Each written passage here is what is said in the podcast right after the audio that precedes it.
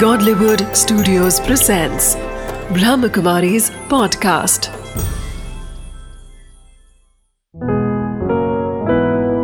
चले आध्यात्म की ओर बीके उषा दीदी के साथ पिता श्री ब्रह्मा बाबा के जीवन कहानी को हम देख रहे थे और पिछले सत्रों में बहुत अच्छे से हमने इसकी शुरुआत कैसे हुई उस बात को देखा और समझा। आज हम आगे देखेंगे कि माउंट आबू आने के बाद फिर कैसे ये सेवाएँ वृद्धि को प्राप्त होने लगी। कहा जाता है कि जब माउंट आबू में आए तो माउंट आबू में कुछ दिन तो बहुत अच्छे से गए। लेकिन जैसे ही उन बच्चों के माता पिता को मालूम पड़ा कि हमारे बच्चे सुरक्षित भारत आ गए हैं। तो वो माता पिता ने कहा कि भाई, हम अपने बच्चों से मिलना चाहते हैं। चौदह साल का गैप हो गया था 1937 से लेकर 1950 तक। कई लोगों ने अपने बच्चों को देखा नहीं था, मिले नहीं थे। तो जैसे ही जो भी माता पिता भारत में आए थे तो उन्हें पता चला तो उन्होंने कहा, हम अपने बच्चों से मिलना चाहते हैं। पिताश्री जी ने कहा कि, भले आप ले जाइए अपने बच्चों को मिलिए।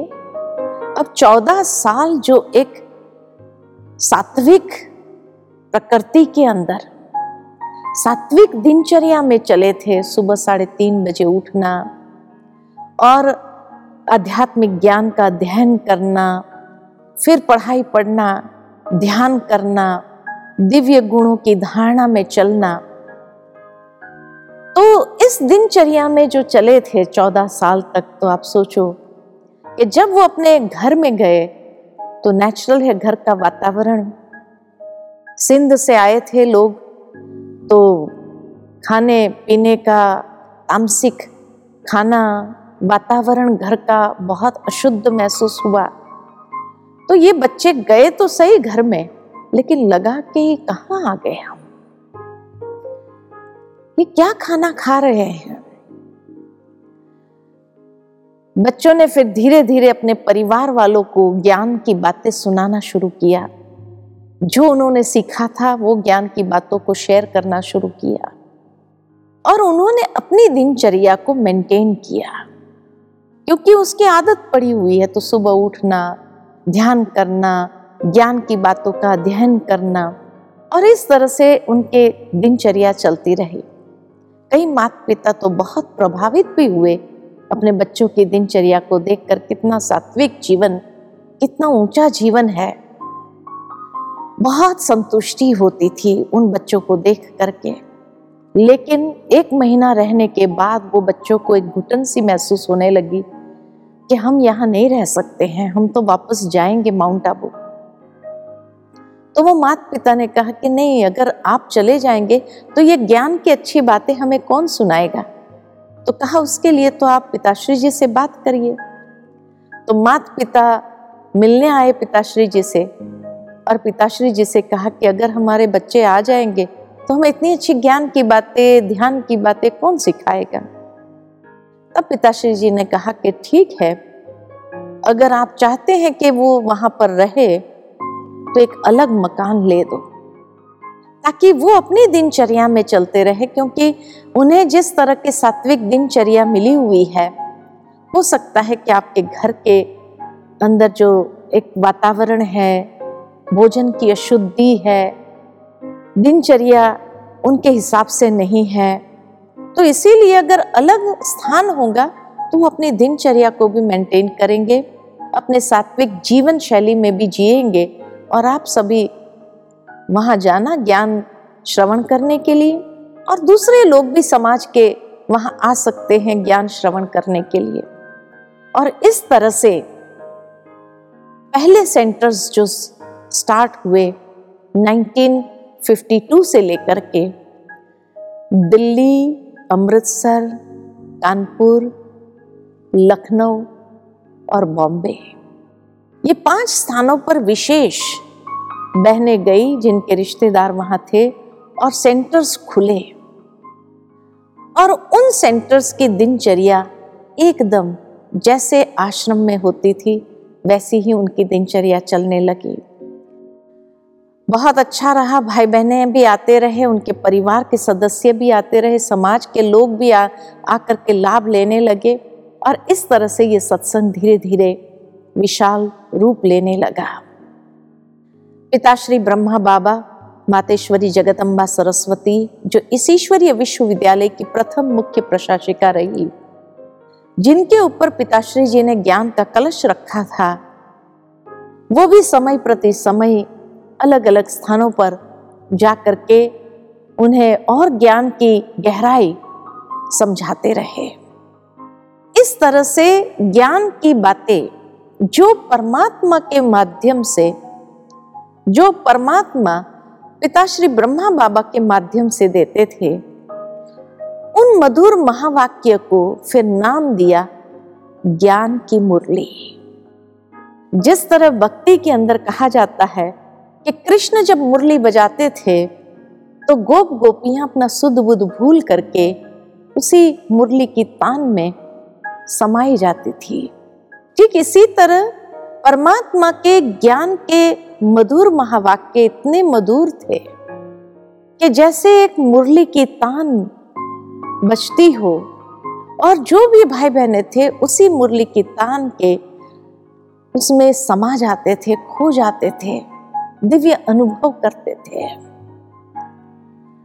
और इस तरह पिताश्री ब्रह्मा बाबा के माध्यम से 1950 से लेकर के 1969 तक भारत के अंदर ये मधुर महावाक्य चलते रहे, जिसको हम सभी कहते हैं साकार मुरलियाँ। कि जिन साकार मुरलियों के माध्यम से ये ज्ञान की गुह्य से गुह्य बातें, शास्त्र के कई गुह्य रहस्य समझने को मिलते थे और प्रतिदिन नई नई बातें जीवन के अंदर अध्ययन करने के लिए जिससे हमारी आध्यात्मिक उन्नति हो सके। ये बातें मिलने लगी। काफ़ी मात्रा में लोग जुड़ते गए। 1954 में पहला ग्रुप भाई बहनों का आदरणीय दादी प्रकाश मणि दादी रतन मोइनी और आनंद किशोर दादा का एक धर्म संसद जापान में हुआ था तो वहाँ पर चले गए। और उस धर्म संसद में भी बहुत अच्छी तरह से उन्होंने अपने बातों को रखा लोगों के सामने। लोग काफ़ी प्रभावित भी हुए और उन्हें कई प्रकार का लिटरेचर छपा करके दिया। एक साल की यात्रा करके जब यहाँ भारत वापस आए तो उस समय बहुत अच्छे से पिताश्री जी ने उन लोगों का वेलकम किया। 1969 18 जनवरी वो दिन था कि जब पिताश्री जी अपने संपूर्ण कर्मातीत अवस्था को प्राप्त हुए और उन्होंने ये साकार देह को त्याग किया। और जैसे ही साकार देह को त्याग किया तो सभी भाई बहनों के मन में एक हलचल तो थी कि अब ये ज्ञान मुरली हमें कैसे प्राप्त होगी? लेकिन परमात्मा की प्लानिंग पहले से ही सारी होती है। और इसीलिए इस ईश्वरीय यज्ञ के अंदर, उसी बोर्डिंग स्कूल में एक बच्ची जो अपनी माँ के साथ आई थी, जिसकी आयु छह साल की थी, बहुत इनोसेंट स्टेज में आई थी। और इतनी इनोसेंस पवित्र सतो प्रधान सात्विक, और जो संस्कार मिले उसको बचपन से यही संस्कार मिले। तो पिताश्री जी ने उस पवित्र आत्मा को अपना माध्यम बनाया। और ब्रह्मा बाबा अव्यक्त होने के बाद, अव्यक्त ब्रह्मा बाबा और शिव बाबा दोनों आदरणीय दादी गुलजार के तन में आकर के मधुर महावाक्य ज्ञान की मुरलियाँ, जो संपूर्णता की ओर ले जाएँ, वो मधुर महावाक्य सुनाने लगे। और वही स्रोत रहा सभी भाई बहनों के लिए, अपनी आध्यात्मिक उन्नति करने के लिए। और एक दिशा भी मिली कि खाली ज्ञान की बातों को ही जीवन के अंदर आचरण में लाने की बात नहीं है, लेकिन जीवन का लक्ष्य है संपूर्णता को प्राप्त करना, कर्मातीत अवस्था को प्राप्त करना, कर्म बंधनों को समाप्त करना, और धीरे धीरे आत्मा को इतनी ऊंचाई तक ले जाना। ये लक्ष्य मिला संपूर्ण ब्रह्मा बाबा के मधुर महावाक्यों से और शिव बाबा और ब्रह्मा बाबा। दोनों आदरणीय गुलजार दादी के तन में आते रहे। 1969 18 जनवरी के बाद 21 जनवरी, पहली पधरामणी हुई और उसके बाद ये ज्ञान के महावाक्य आज तक भी मिलते रहते हैं। और यही स्रोत है। इसीलिए कई बार कई लोग सोचते हैं कि आप लोग इतनी अच्छी बातें जो बताते हैं, आखिर ये ज्ञान का स्रोत क्या है? तो ज्ञान का स्रोत परमात्मा स्वयं है, जिन्होंने अब तक हमारी परवरिश इस ज्ञान के मधुर महावाक्य से किया है और हर एक का जीवन कितना सुंदर बनता जाता है। भारत में तो धीरे धीरे फिर सारे भारत भर में सेंटर्स खुलते रहे। और इतना ही नहीं, लेकिन 1972 से विदेशों में भी सेंटर आरंभ हो गए। सबसे पहला सेंटर लंदन में खुला। लंदन से फिर हांगकांग में खुला। हांगकांग फिर धीरे धीरे अफ्रीका में खुला। और इस तरह से विदेशों में भी सब तरफ़ से सेवा आरंभ हो गई। और आज सारे विश्व के 140 देशों में प्रजापिता ब्रह्मा कुमारी ईश्वरीय विश्वविद्यालय की शाखाएँ चलती है और भारत के अंदर लगभग हर तहसील लेवल तक ब्रह्मा कुमारी के सेंटर्स, सब सेंटर्स या गीता पाठशाला के क्लासेस अवश्य चलते हैं। जो भी भाई बहनें वहाँ जा करके बेसिक कोर्स सेवन डेज़ का होता है और उसके बाद आध्यात्मिक रूप से अपने आप को सशक्त करने के लिए ये ज्ञान की मुरली और राजयोग ध्यान के माध्यम से आत्मा के अंदर बल भरते हुए अपने आप को सशक्त करते हैं। तो इसी सोर्स के माध्यम से उन महावाक्य को जीवन के अंदर आत्मसात करते हुए हर भाई बहने अपनी आध्यात्मिक उन्नति करते जा रहे हैं। आज सारे विश्व के अंदर लगभग नौ लाख से ऊपर भाई बहने हैं, जो अपना जीवन का शुद्धिकरण भी कर रहे हैं, हर एक पुरुषार्थ कर रहे हैं, यथाशक्ति, जितनी उस आत्मा में ग्रहण शक्ति है, ये तो हम सभी जानते हैं कि कलयुग के अंदर आत्माओं में ग्रहण शक्ति क्षीण होती गई है, और इसीलिए धीरे धीरे वो पुरुषार्थ करते हैं, लेकिन ना उम्मीद नहीं होते हैं उम्मीद है एक आशा की किरण है उनके जीवन के अंदर कि हमें अपने जीवन को बहुत ऊँचा ले जाना है, बहुत आगे बढ़ाना है और जीवन के अंदर ये आध्यात्मिक ज्ञान को आत्मसात करते हुए अपने जीवन के अंदर सकारात्मक ऊर्जा को विकसित करना है। और जितनी सकारात्मक ऊर्जा को विकसित करेंगे, उतना ही आने वाले समय के अंदर हर परिस्थिति, हर परीक्षा को पास करने की समर्थी आ जाती है। ज़रूर है कि हर एक कोई एक ही लेवल पर नहीं है, लेकिन जैसे जैसे पुरुषार्थी पुरुषार्थ करते जाते हैं धीरे धीरे उनके अंदर शक्ति भरती जाती है। कभी कभी जो परीक्षाएँ आती है, ऊपर नीचे भी होते हैं, हलचल में भी आते हैं, लेकिन जितना ज्ञान को आत्मसात करते हैं नॉलेज इज़ पावर कहा जाता है तो ये ज्ञान को जितना शक्ति स्वरूप बनते हुए उसका प्रयोग करते जाते हैं, उतना ही जीवन के अंदर हर परीक्षा को पार करना आसान हो जाता है। नहीं तो प्रैक्टिकल दुनिया के अंदर हम देखते हैं कि कैसे लोग डिप्रेशन के शिकार बनते हैं।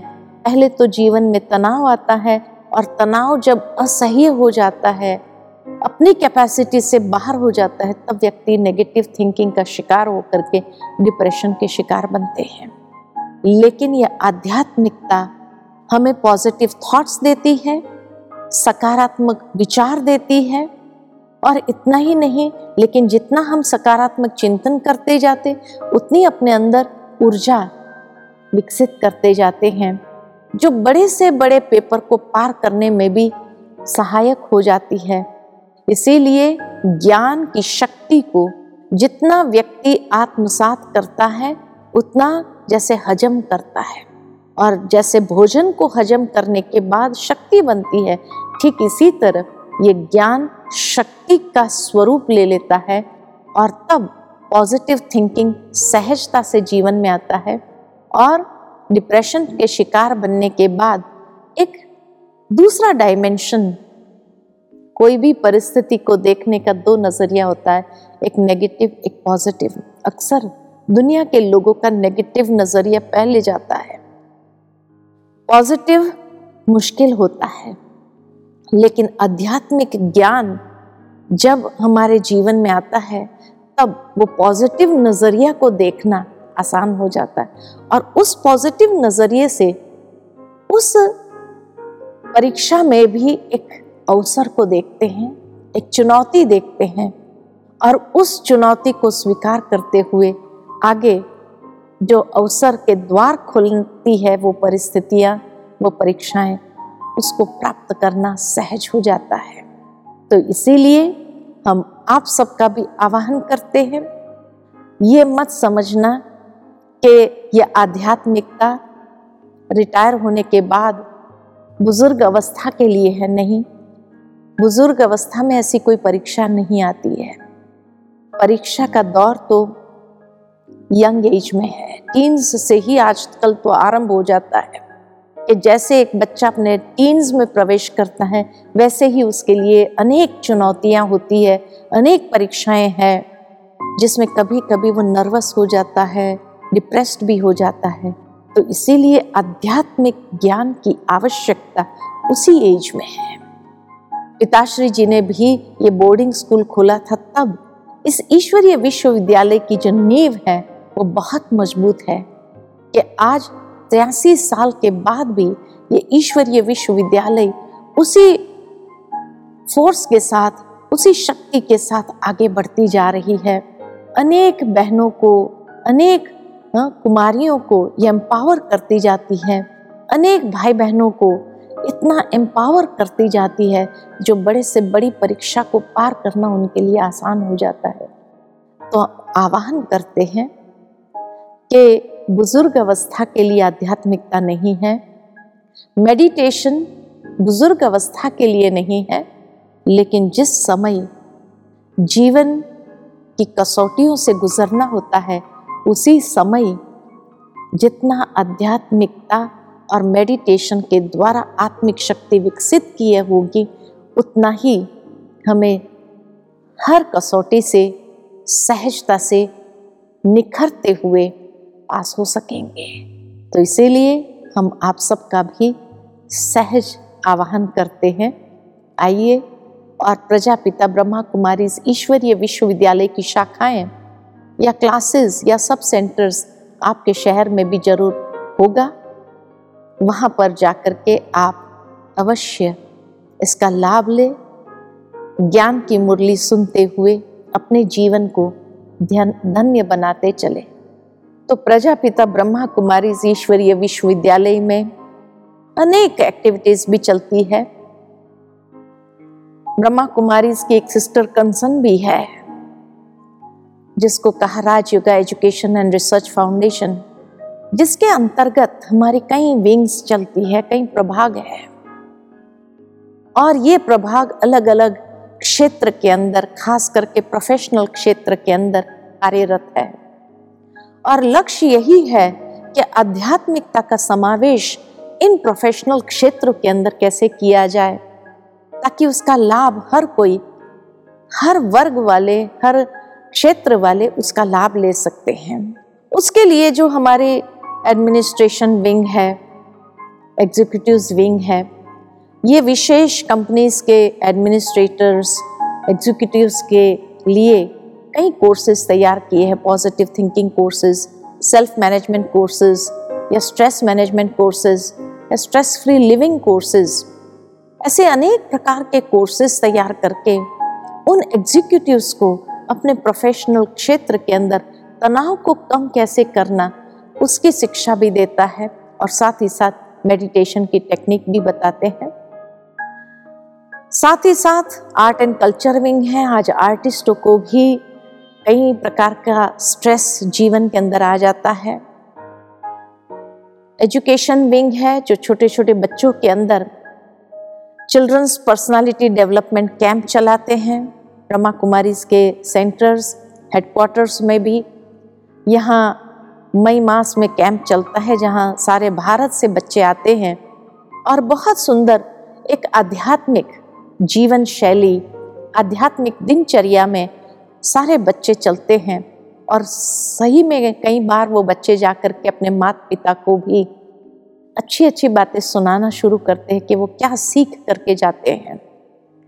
इसी तरह यूथ विंग है, जो विशेष यूथ के लिए कई प्रोग्राम्स और विशेष करके क्रिएटिव प्रोग्राम्स लेकर के आती हैं, ताकि आज के यूथ जो है कई बार रास्ता भटक जाते हैं, जीवन के अंदर और कई बुरी संगत में चले जाते हैं तो किस तरह से यह आध्यात्मिकता, उनको एक नई दिशा, एक नई किरण दिखाती है, एक नई ऊर्जा उनके अंदर डेवलप करती है, ताकि वो कोई भी डिसीशन लाइफ के लिए जब ले तो वो डिसीशन सही हो उसके जीवन के लिए। तो उसके लिए कई कोर्सेज यूथ के क्रिएटिव कोर्सेज चलते हैं। कहा ही जाता है यूथ इज़ फॉर क्रिएटिविटी तो हमारे कई क्रिएटिविटी के कोर्सेज चलते हैं। तो साथ ही साथ रूरल डेवलपमेंट विंग है जो विशेष गाँव के अंदर हरित क्रांति श्वेत क्रांति को लेकर के कैसे उसमें आध्यात्मिकता का समावेश करें? क्योंकि हम सभी ये समय प्रति समय समाचार सुनते हैं कि किसानों को किस तरह से निराशा प्राप्त होती है और कहीं ना कहीं आत्महत्या के शिकार बनते जाते हैं। और नेचुरल है वो परिवार भी किस तरह से मुसीबत में आ जाता है। जब परिवार का कोई बड़ा ही आत्महत्या कर लेता है तो ब्रह्मा कुमारीज ने यौगिक खेती शुरू किया है। और ये यौगिक खेती के प्रोग्राम्स भी आप समय प्रति समय हमारी चैनल्स पर देखेंगे ही। और साथ ही साथ एक नई दिशा कि किस तरह से हिम्मत नहीं हारना है, लेकिन एक नया प्रोजेक्ट उनके लिए हम लेकर के आते हैं। तो ऐसे अलग अलग प्रभाग जो बने हैं साइंटिस्ट इंजीनियर्स विंग है बिज़नेस एंड इंडस्ट्री विंग है मीडिया विंग है जूरिस्ट विंग है, ऐसे 19 विंग्स बने हुए हैं। और ये 19 विंग्स के माध्यम से समाज के अंदर, समाज को सशक्त करने के लिए, ताकि कोई भी व्यक्ति अपने जीवन के अंदर हताश, निराश, उदास न हो, लेकिन हमेशा आध्यात्मिकता की एक नई किरण अवश्य उसको एक ऐसा स्पार्क देती है, जिससे वो सोचता है, ये तरीका तो मैंने कभी सोचा ही नहीं। ये दिशा तो मुझे महसूस ही नहीं हुई। अरे, इतनी सहज है। क्यों नहीं हम इस दिशा को लेकर के आगे बढ़े जीवन के अंदर? तो ब्रह्मा कुमारी इसका बहुत वैरायटी प्रोग्राम्स है, जो आप समय प्रति समय हमारे चैनल्स पर भी देखते हैं। और जीवन के लिए नई प्रेरणा, नई आशा, नया उमंग, नया उत्साह प्राप्त करेंगे। तो इसीलिए आवाहन है आप सबका कि आप अपने जीवन में भी एक नई किरण को प्राप्त करने के लिए अवश्य पधारें और नई ऊर्जा के साथ अपने जीवन को नई दिशा दें।